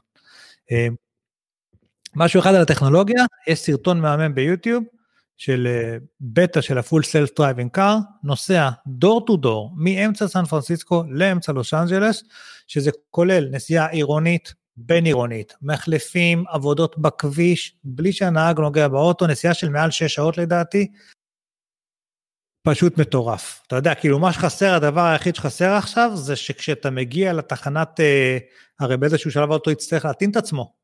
אה, כל מה שצריך זה אנשים שיקבלו מעט מאוד כסף כדי לחבר את המטען. זה העבודה שלהם יהיה לחבר מטען למכוניות אוטונומיות. למרות שכן יש טכנולוגיה של איזה נחש כזה שיחבר את עצמו, אבל אומרים שזה פשוט יותר יקר מלהעסיק אנשים שמבינים לעשות את זה, אז... אה, זה נכון. אמ, אוקיי. עכשיו אני יודע שגם ל-FSD יש גם אה, מודל מנוי חודשי, אבל אולי באמת כדאי שלא ניכנס לזה. עוד אין מודל מנוי חודשי, אבל אומרים שהם שהם כנראה ממש בחודשיים שלושה הקרובים. יש עוד בעיה עם ה-FSD אגב, וזה מי ה owner שלו, כי אני קונה את זה, אבל זה שייך לאוטו ולא אליי, ואז אם אני קונה עכשיו, עושה טריידין ואני קונה טסלה חדשה, אני צריך שוב פעם לקנות את ה-FSD, שוב פעם נשים את ה-60 אלף שקל האלה, שזה עצבן כן, הרבה מאוד. מבחינתם... אבל... נכון, מבחינתם זה כמו שדרוג לרכב, זה לא... אבל זה לא נשאר עם הרכב. כי כשאני מוכר את הרכב למישהו אחר, גם הוא צריך לקנות את זה עכשיו. ועל זה אנשים מאוד כועסים על טסלה, כי יש פה איזושהי גרידיות מיותרת. תחליט אם זה שייך אליי או לרכב, אבל לא יכול להיות שכל הזמן קונים את אותו הדבר שוב ושוב ושוב. אה, וזה חלק מהסיבה שכנראה הם בדרך למודל הזה של אה, אה, או של מנוי או של, דרך אגב, מנוי זה נורא מגניב, כי אתה תוכל, שלא יהיה לך את זה באוטו, אבל אז כשיש לך את ה road trip הארוך, אתה עושה את זה רק לחודש ומפסיק. כאילו זה נורא, בגלל ששוב פעם זה עדכון תוכנה, אז אה, זה יכול להיות מאוד נחמד. אמ, קחו את זה בחשבון, לא יודע, יכול להיות שזה בפני עצמו סיבה, אם אתם מאמינים שיהיה את המנוי, אז אין סיבה לעשות uh, את, ה, את הקנייה, כי אתה תוכל לעשות את זה on demand מתי שיהיה. הדבר הנוסף שהם אמרו פה, העניין של המחיר של החשמל. זאת אומרת שהטסלה תחסוך אה, מול משפחתי ממוצעת, הם נתנו נכון. פה איזשהו אה, סכומים והכל, אבל גם זה נכון לזמן אה, כתיבת שורות אלה, והמדינה מעלה את האחוז על רכבים חשמליים ועל חשמל כאילו תעלה אותו. ברור שאולי המדינה תעלה כדי לפצות על המיסים, לא בטוח, כי יש יותר סיכוי שכן ילכו לכיוונים שמעודדים אה, חשמל ומעודדים ירוק, כאילו כן הולכים לכיוונים האלה, אולי יעלו, אולי לא יעלו, זו שאלה טובה. צריך לומר גם על מחיר החשמל, שיש לפחות שלושה מחירים לחשמל, אה, טעינה ביתית היא הכי זולה, אה, יש טעינה ב... ביתית בלילה. טעינה ביתית בלילה, גם את זה אפשר, אה, אני לא זוכר כמה הבדלים בארץ, כמה הם קריטיים, אבל נראה לי שיש. אה, אבל בכל מקרה אפשר לכוון את האוטו לזה. אה, על אחת כמה וכמה, אגב, אם במקרה אתם בבית פרטי עם לוחות סולאריים, אפשר לומר שהטעינה הביתית היא חינם. זה, זה גם זרקו פה איפה, ש... זרקו איפשהו שגם טסלה אמורה להיכנס לשוק הזה גם בארץ. כן, כן, חד משמעית. היא בשוק, הם, הם רואים את עצמם כחברת אנרגיה בכלל. אגב, זה בכלל יביא אצלו עוד דברים, כי הטסלה עצמה, במובנים מסוימים משלם, משמשת סוללה של הבית, אז אם יש לך לוח סולארי שמטעין אותה, ועכשיו יש לך הפסקת חשמל, היא יכולה, לה, אתה יודע, לספק חשמל לבית, היא יכולה לנהל את כל ה... להיטען בשעות שהחשמל זול ולהחזיר לרשת, עדיין אין את זה, את ה-זה to grid, כאילו עוד לא הפעילו את זה, אבל יש המון סביב נושא האנרגיה פוטנציאל, שוב פעם, לכסף בעתיד וכאלה דברים. ויש אבל מחיר בסופר צ'ארג'ר ויש מחיר בטעינה שהיא נגיד בקניון, כל אחד הוא שונה. אה, אני כן רוצה לומר שהרבה אה, בתי עסק, חברות מתקינים מטענים בעבודה והרבה פעמים זה חינם לעובדים, כאילו אתה מגיע לעבודה מטעין שם וזה חינם, יש בקניונים, יש בכל מקומות כאלה, אז יש כל מיני מחירים לכמה חשמל עולה, לא משנה איך תסובבו את זה, גם האופציה הכי יקרה, הרבה יותר זולה מדלק. אה, אבל האופציות הזולות, זולות ממש. ככה, עוד דבר שדיברנו עליו קודם זה שאין את הביטוח של טסלה, יש לטסלה איזשהו ביטוח שלה, למה, למה לעשות ביטוח שלה? כיוון שהיא יודעת על הנהג הרבה יותר מכל מה שאיזושהי חברת ביטוח תדע אי פעם. היא יודעת בדיוק איך אתה נוהג, איפה אתה נוהג, כמה אתה נוהג, איך, מי נוהג, היא יודעת כל מה שיש לדעת עליך, ולכן היא יכולה לתמחר לך אה, ביטוח שמאוד מאוד מתאים לך, לסגנון שלך, ואף חברת ביטוח אחרת לא יכולה, אין לה, אין לה כל כך הרבה מידע עליך. הם תמיד עושים קומבינות עם, אה, אה, אה, נגיד בארץ, עם איך קוראים למובילאיי וכל מיני דברים כאלה, שקצת אוסף עליך מידע. יש חברות שמתקינות לך כל מיני דברים שמקליטים קצת את ההתנהגות שלך, אבל טסלה יודעת הכל עליך. אתה גם חותם על זה, איפה ראית את הדבר הזה, אתה גם חותם על זה שאתה פחות או יותר נותן להם את כל המידע עליך, על אחותך ועל כל החיים שלך. אה, אה, זה חלק מההסכם שימוש בטסלה. אה, צריך לומר שלהבדיל שוב פעם מההסכם של גוגל, זה לא נועד בשביל לשלוח לך פרסומות או לשתף עם גורמים צד שלישי בדרך כלל, אבל הסיכון קיים כי נתנו להם את המידע. זה יותר נועד באמת כדי להתאים, ללמוד לצורך לימוד המערכת האוטונומית ועוד שיפור דברים, כל מיני דברים, ולתקשר לך וכנראה גם אה, אולי לדחוף לך בהמשך אה, כל מיני אפסלס מה שנקרא. anyway, הביטוח של טסלה אמור להיות מאוד מאוד מאוד זול, כי הם יכולים להתאים אותו לך, הם אפילו יכולים לשים פיצ'רים כאלה שאומרים לך, אם אתה ממשיך לנהוג ככה כמו שאתה נוהג כרגע, אנחנו נעלה לך את הפרמיה. או לחילופין, אם אתה תיסע זהיר יותר, אנחנו נוריד לך את הפרמיה. כאילו, תחשוב איזה אינטגרייטד אינשורנס הדבר הזה, אה, ואגב, אם יש תאונה, אין ויכוח על מה קרה בתאונה, כי האוטו יודע הכל, הוא יודע בדיוק מה קרה, מה, מה ראית מסביב, כי יש מצלמות, מתי לחצת על הברקס, אם מישהו נכנס בך ואתה נכנסת בו, אין, אין כאילו יותר מדי מקום לדיונים. אז הביטוח של טסלה אמור להיות מאוד מאוד אטרקטיבי, כנראה שעוד לא מגיע לארץ. היא בעצם מכניסה אלמנטים שכל חברות הביטוח מנסות להכניס עכשיו כבר בשנה האחרונה נכון. אנחנו רואים את זה הרבה גם בין שימוש כי זה מה שהקורונה הבינה שאתה שלם פחות כי אתה משתמש פחות אבל גם על אופי השימוש על סוג הנהגים בדיוק. הם רוצים לשים את הצ'יפ ברכב הזה הכל כאילו רק כדי שהם ידעו אפילו תדווח חלק אומרים אנחנו נאמין לך כל מיני דברים כאלה וטסלה לא צריכים את זה כי בטסלה ברגע ש. בחרת להתניע אותה אתה בעצם הסכמת כבר להכל בתור יצרנית רכב וזה יכולה להעביר הלאה לחברת הביטוח ובעצם ולא משנה מה קרה שמונה מצלמות תיעדו את זה ושלחו את זה דרך לוויין ישר לטסלה אתה לא יכול זה לא משנה מה תגיד. עכשיו הבאת פה איזושהי כתבה שכנראה שיהיה איזשהו שיתוף בין טסלה לבין חברות ביטוח ישראליות שאולי שם באמת יהיה איזשהי אה, שיתוף של המידע או משהו, צריך להבין איך זה עובד בדיוק. לא יודע, עוד לא ראיתי שום פרסום רשמי על הדבר הזה, אבל אה, זה מעניין. אה, בוא ניגע בעוד כמה נקודות כלליות ככה על טסלה, סבבה? אה, קודם כל אין כן, שיווק. הנה, רגע, לגבי, לגבי השיתופי פעולה, חברת שגריר היא לכל מה שקשור לתיקוני פחחות, גרירה, שירותי דרך. אה, ובגלובס פרשמו שהפיניקס יהיה זאת שתספק את חבילות הביטוח. אה, גם מודל שונה אה, מביטוחים אחרים ונשמח על מאפייני נהיגה וכל הדברים האלה. שזה מעניין מאוד, מעניין, מעניין יהיה לראות באמת איך מתומחר הביטוח הזה יחסית למכוניות מקבילות בערכן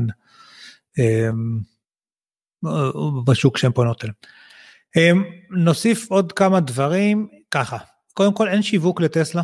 לא תראו כנראה פרסומות בכלל. הם, הם קודם כל מתבססים הרבה על פה לאוזן ועל קהל שכבר יודע מי הם ומה הם ועל ההייפ שהם מביאים עם עצמם. ועוד דבר נחמד אגב, זה שכשאתה מוריד את האפליקציה, נגיד קנית טסלה, אתה מוריד את האפליקציה, יש לך באפליקציה treasure box קוראים לזה, אני לא זוכר איך קוראים לזה בדיוק, איזושהי קופסת אוצר, בין השאר יש בה reference לקוד כזה. אמ, שאם אתה עכשיו, אני, אני קניתי טסלה, קיבלתי קוד ואתה קונה דרך הקוד שלי, אני מקבל, נדמה לי 1,500 קילומטר של אה, טעינה, או אתה מקבל, או שנינו מקבלים, אני כבר לא זוכר, יש הגרלות גם של, אה, אה, אתה משתתף בהגרלה של איזה מודל S שמדי פעם הם מגרילים, או כל מיני דברים כאלה. בקיצור, זה ה marketing העיקרי שלהם, פה לאוזן כזה. אני רשמתי לך שה... בעצם כל הפסקה הזאת שמדברת על זה בעיקר על פוגעת בשוק היוקרה שהם רשמו פה אה, שהשיקולי אופנה יהיו אפילו לא פחות משיקולי מחיר. העובדה שיש להם רק שלושה דגמים לעומת 20 אה, לאאודי ו-19 ל-BMW. אה, והם תיארו את זה במה שנקרא אינסטנט קרמה. לטסלה יש בעצם קרמה מיידית שהיא לא צריכה את הפרסום והשיווק הזה, היא לא צריכה לגרור אותך לחלל תצוגה שלה ולשכנע אותך והכל, זה באמת כאילו יש לה מינימום עבודה לעשות רק כדי להשיג ממך את הדברים האלה. אה, וגם פה הם ישוו את זה כמובן אה, ל Apple אה, וגם כל שאר המנגנונים. ראינו את זה דרך אגב שהם נכנסו עכשיו לארץ ואין אין עיתון או תחנת טלוויזיה שלא עשו על זה כתבה אין, אין חברת רכב שנכנסה ככה לארץ בכזה הוד והדר כי יש כי ה brand שלהם כבר כל כך חזק וכל כך מוכר וחיובי וכרגע באמת מקום מאוד טוב שזה שזה בעצמו כרגע משווק אותם. אני רוצה לפני שנגיע לשיקום גם גם להוסיף משהו על זה על על איך טסלה היא פשוט uh, company of the time פשוט היא חברה שהיא בזמן הכי מתאים לה uh, גם בגלל מי שעומד בראשה שהוא כנראה הגיק אחד הגיקים הכי גדולים בעולם אם לא ה. Uh, שעשה את הקשר שלו מלעשות דברים שהוא אוהב מדברים שהדור שלו אוהב שזה גם הדור שלנו פחות או יותר אפילו שקצת יותר מבוגר זה מ... אתה זוכר אולי את ההורים שלנו שמבחינתם רכב יוקרה היה או וולבו או דברים אתה יודע כבדים יקרים גדולים ואצלנו זה גימיקים ו- ו- וטכנולוגיה והייפ וחסכנות וקיימות וכל הדברים האלה וזה מייצג את זה. זאת אומרת הוא הגיע למצב שבו האנשים הכי עשירים בעולם היום זה באותה מידה אנשים שעובדים תחתיו או אנשים שעובדים בחברה שלך אתה יודע לא עשירים עשירים אבל המעמד בינוני, הגבוה בימינו הם לא כבר לא הפועלים של פעם שחסכו כל החיים או מה שזה לא יהיה. זה ההייטקיסטים וזה בדיוק הקהל ההם הם כאילו למרות שרכבים אחרים כמו הפזוס התעניינתי בה עם הדברים האלה וכל כולם אנשים על הייטק אבל זה חברה שהיא היא לא אין בה טלאי של של מגניבות כדי להתאים את עצמה היא לא הייתה צריכה להתאים שכבה על שכבה זה חברה שנולדה לזמן שלה. ו- וזה רכב שנולד לזמן שלה. נכון. אה, וזה מה שמיוחד בה בעניין הזה זה מה שמדהים בעיניי. אבל בואו נסכם בואו. רגע כן טוב בואו נסכם. למה למה בכלל האירוע של טסלה הכניסה של טסלה לארץ זה אירוע כזה חשוב אני חושב שנגענו בנקודות האלה בדרך. אה, קודם כל עניין של מודעות אה, כמו שאמרנו בהתחלה עד שהאייפון לא הגיע אז היו סמארטפונים לפני אבל זה לא היה סמארטפון עד שהאייפד לא הגיע היו טאבלטים לפני אבל אז נוצרה קטגוריית הטאבלט בצורה מסוימת. גם בישראל היו מכוניות חשמליות לפני, אבל המודעות וההייפ שיש סביב הדבר הזה כרגע, היא לא הייתה ברמה הזאת בכלל. זה במובנים מסוימים, א', רוכב על טרנד שיש בעולם, שכל החברות הבינו ש, שלשם הדברים הולכים, כל החברות, אמ, אבל אני חושב שספציפית אצלנו בארץ, אמ, לא, יבואנים זה קצת מערער בכלל את כל הגישה שלהם לשוק וגם את החזירות שלהם, אבל גם את העובדה שיש דרישה שהולכת לעלות למכוניות חשמליות, כי אחרי שתיסע בטסלה, אחרי שחבר שלך ייסע בטסלה, ירגיש את התאוצה, יראה את החוויה, יבין שאתה לא רואה תחנות דלק, איזה שקט וכל הדברים האלה, אנשים יתחילו לרצות מכוניות חשמליות, וזה ישפיע על עוד מי שיש לו מכוניות חשמליות בישראל, זה בתורו, אגב, יגרום לזה שיהיו יותר מטענים בישראל, וכל מיני בעיות שכאילו יש סביב היום המכוניות החשמליות, לאט לאט זה יהפוך להיות uh, באמת הסטנדרט, ואני חושב שזה הולך לקרות מהר יותר ממה שחושבים, יש פה כל מיני כתבות ששמנו על אה, כלי רכב אה, חשמלי בישראל, אני חושב שזה 22 דגמים הולכים להגיע השנה, לעומת איפה 9, אני לא יודע מה שהיינו בשנה שעברה, זה כאילו הקפיצה של אה, אקספוננציאלית, זה, זה משמעותי מאוד. אמ, אז כמו שהזכרנו, את המודעות תעלה, התשתיות ישתפרו, שוב פעם, לא רק בגלל טסלה, אלא בגלל שיותר מכוניות חשמליות נמצאות על הכביש, אמ, אבל ההייפ והעלייה במודעות יגרמו לזה שיותר אנשים יבקשו מהמעסיק שיהיה מתן ויותר קניונים יבינו שצריך לעשות מתנים וכן הלאה זה, וככל שיש יותר תשתיות וככל שזה יותר יש פריסה טובה יותר אז רכב אטרקטיבי אה, חשמלי נהיה עוד יותר אטרקטיבי וזה איזשהו אה, אה, פידבק שמזין את עצמו אה, ועוד דבר אה, אחד זה הנושא של היבואנים, שבאמת פתאום מגיע משהו שמערער את המודל, שכל היבואנים בארץ היו סוג של קרטל, פחות או יותר, כן? הם כולם גבו סכומים מאוד מאוד דומים ומתואמים, אה, כולם, היה להם מוסכים כאלה ש... ושרמת השירות הייתה מוטלת בספק תמיד, אבל לא היה לך ברירה כי זה מה שיש, המחירים היו מוטלים בספק, אבל לא היה לך ברירה כי זה מה שיש, וכולם, ופתאום בא משהו שהוא אחר, וזה יעשה איזשהו disruption בשוק, זה יאלץ אותם להגיב לדבר הזה, שהוא כמו שאמרתי קודם, אין לו טיפולים, אה, הסוכניות שלו באמת נראית כמו חנויות אייפון, איפה שכשיש חנות זה נראה כמו איזה מאוד מאוד אה, חוויה אחרת.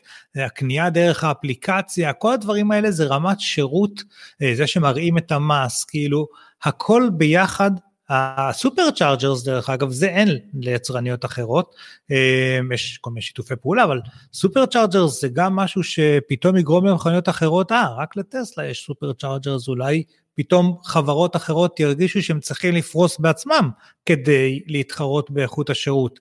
אמ, בקיצור, זה, זה לדעתי השנה הקרובה כן תהיה שנה עם שינוי, עם חדירה הרבה יותר מסיבית של רכבים אה, חשמליים בישראל והתחלה של המעבר של כולנו לחשמליים אה, בזמן זה או אחר. אני חושב שאנחנו קרובים לסיום.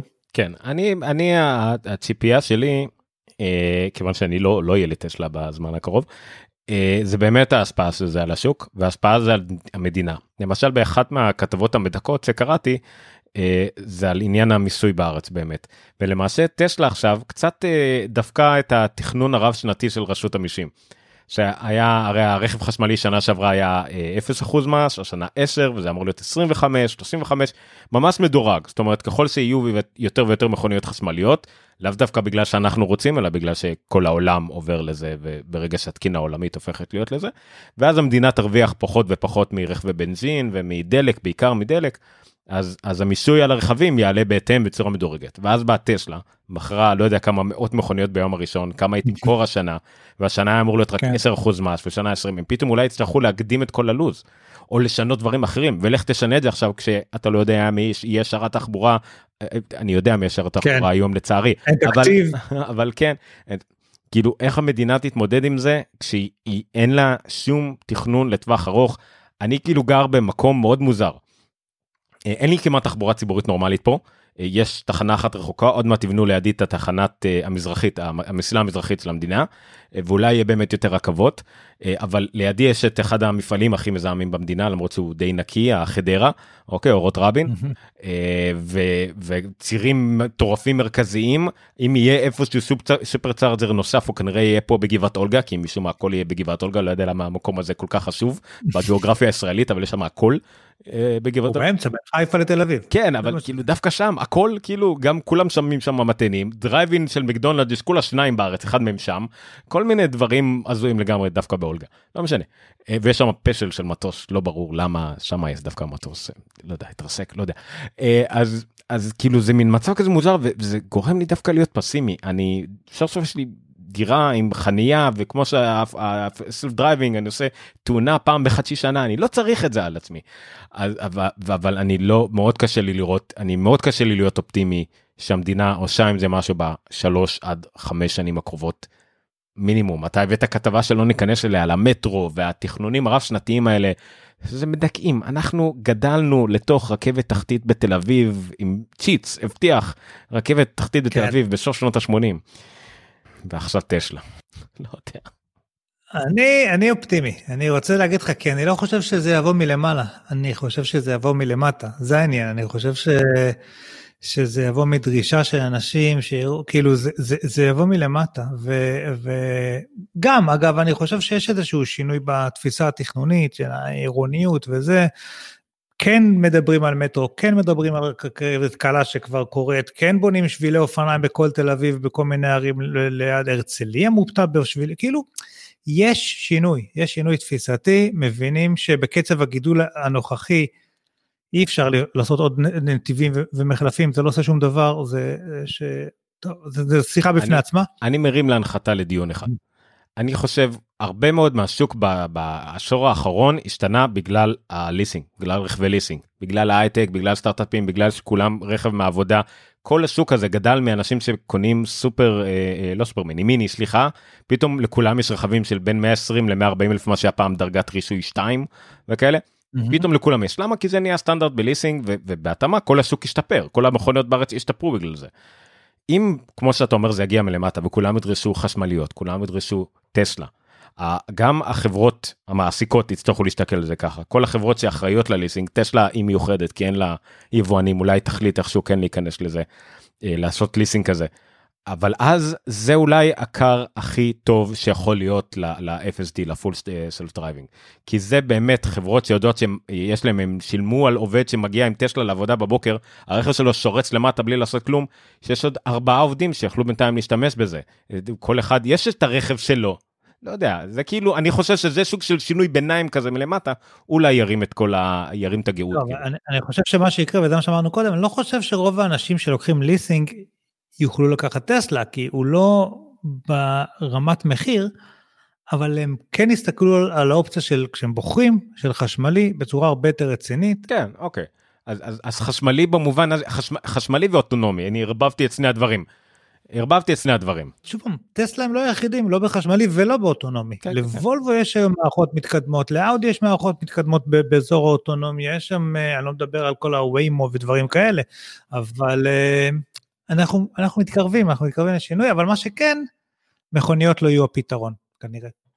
נכון, אבל שוב, זה, זה פה נערב בין האופטימיות uh, שלך לפסימיות שלי, הפתרון ביניים שאני חושב עליו. Uh, שוב, תלוי במדינה, תלוי בשוק, אנחנו עדיין מדינה מאוד מאוד של רכב פרטי, uh, גם דווקא בכתבה שהבאת תיארו את זה יפה על איך המדינה גרמה להתמכרות לרכב הפרטי בשלושים שנה האחרונות. אז, אז, אז כן, אבל כפתרון ביניים, תן לאנשים את החשמלי, תן להם להתרגל לרכב שהוא לא תמיד שלהם, לא תמיד צריך אה, לרדוף אחרי ה... איפשהו, איפשהו זה, זה באמצע. וכן, חשמליות זולות יותר, וליסינגים זולים יותר, והדברים האלה, והביטוי שאני אוהב שהוא לא, לא חושב שהוא קיים בעברית, אתה יודע, הגאות תרים את כל הספינות. אתה יודע, מדינה מוקפת מים, אבל לא, לא מבינים בזה יותר מדי. אמ, אני רוצה להגיד לצופים והמאזינים שלנו, זה שאם יש לכם עוד שאלות, וסביר להניח שיש לכם עוד שאלות, כי יש דברים שאנחנו יודעים שלא כיסינו, אמ, אנחנו נשמח לשמוע מכם, זה יכול גם קצת להכווין אה, איך לעשות את הפרק הבא, כי שוב, יש כל כך הרבה כיוונים שאפשר ללכת עם הדבר הזה, אה, אז על מה להתמקד, אם יש שאלות אה, כאלה ואחרות, אתם יכולים לשאול אותנו גם בעמוד הפייסבוק וגם בטוויטר, נכון? כן. אומר, של הים מנוע? כן. אמ, וזהו, אני חושב שנסיים בזה שאני אספר שהזמנתי טסלה ביום הראשון, לכן אני אמור לקבל אותה במרץ. לבנה, 10 פלוס, עם וברירה. אה, כן, זה... שוב, כיוון שהזמנתי ביום הראשון, היא אמורה להגיע במרץ, ולכן אנחנו בקרוב נעשה לכם גם אה, סקירות, unboxing, אני לא יודע איך זה מגיע, זה מגיע בקופסה, נעשה unboxing. לא... אה, זה, זה, זה היה נורא קשה לקרוא את זה, כאילו, לא קשה, אלא כאילו, איך, למה ואיך זה מגיע לסיטואציה הזאת בכלל, כאילו, של, אתה יודע, לא יודע. זה משהו הדברים שאלמוג היה כותב ולא היינו מאמינים לו. אבל uh, הוא כתב בעצם ולא האמנו לו אבל אז אתה כתבת וכן ואתה אה, אה, אז נת, נתת עוד איזה נקודת מידע שדי הוכיחה כן, למה ואיך כן. בדיוק אפשר לקנות את זה. אבל בסדר. אבל כן כן אני אני שוב פעם אני חיכיתי להם אני מכרתי רכב לפני שנה ובעצם שנה שאני עם איזה רכב מחכה עם הכסף כאילו. ואופניים, לא, גם אופניים, גם כלי תחבורה מאוד מרכזי. אופניים, נכון, הרבה אופניים, וקאיה פיקנטו מודל 2011 גיל רגיל מנוע 1000, שזה לא רחוק מאופניים. אה, השרירים אה, עובדים. כן. וזהו, בקיצור, חיכיתי לרגע הזה, וזה הולך להגיע, וזה יאפשר לנו לתת לכם הרבה יותר מקרוב והרבה יותר מבפנים את ה... How, how is it to own a Tesla? וזה ייתן לך להכיר יותר טוב את חדרה. רק, רק אומר, נכון. רק אומר. אני רק מחפש לאן לנסוע. בעיקר אם יהיה לכם סופר צ'ארג'ר שם. לאולגה, ניפגש באולגה. לאולגה בדיוק, בדרייבין של מקדונלדס. ללכלך לך את הריפוד. כן. אוקיי. אל תדאג, לא לקחתי לבן בדיוק מהסיבה הזאת. אה, אוקיי, אז זהו, זה היה היום מנוע, פרק הרביעי אותו מספר שנים, בדיוק. כן. נכון, בארבע, נכון. כן, פרק. רביעי בארבע שעות. פגש עוד שנה וחצי, סתם, אנחנו ננסה לעשות את זה עכשיו יותר תדיר, יש הרבה הרבה הרבה על מה לדבר. זהו, אז uh, זה לא יהיה איזה תוכנית של חדשות יותר מדי והכל, זה יהיה לנו נושאים uh, יותר אה, רלוונטיים לדבר עליהם. Uh, אתם יכולים להאזין לפרקים הקודמים שלנו, הם עדיין רלוונטיים. Uh, גם על המכונית החשמלית, הפרויקט שניר התחיל, וגם עוד לפני כן שני פרקים שהיו בעצם uh, סוג של מבוא לכל התחום הזה. זה נחמד שאני חושב שאם נאזין להם עכשיו, נדבר על טסלה בתור משהו היפותטי לחלוטין, ואין סיכוי שהגיע לארץ, כן, ואז כן, קצת עבר. נכון. מה היתרון בלעשות פרק כל שנה וחצי, פתאום אתה... כן, היית נביא ולא ידעת.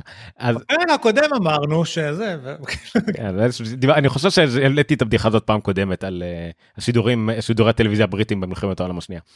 אה, שהפסיקו והמשיכו מאותה נקודה. אז לאותו עיקרון. אה, אז אתם, כמו שניר אמר, היה מנוע במילה אחת בטוויטר, היה מנוע בפייסבוק, ניר חורש בכל מקום שתמצאו אותו, לא אדם כל כך אה, קל אה, למצוא אותו, אה, ואני עומר ניניו.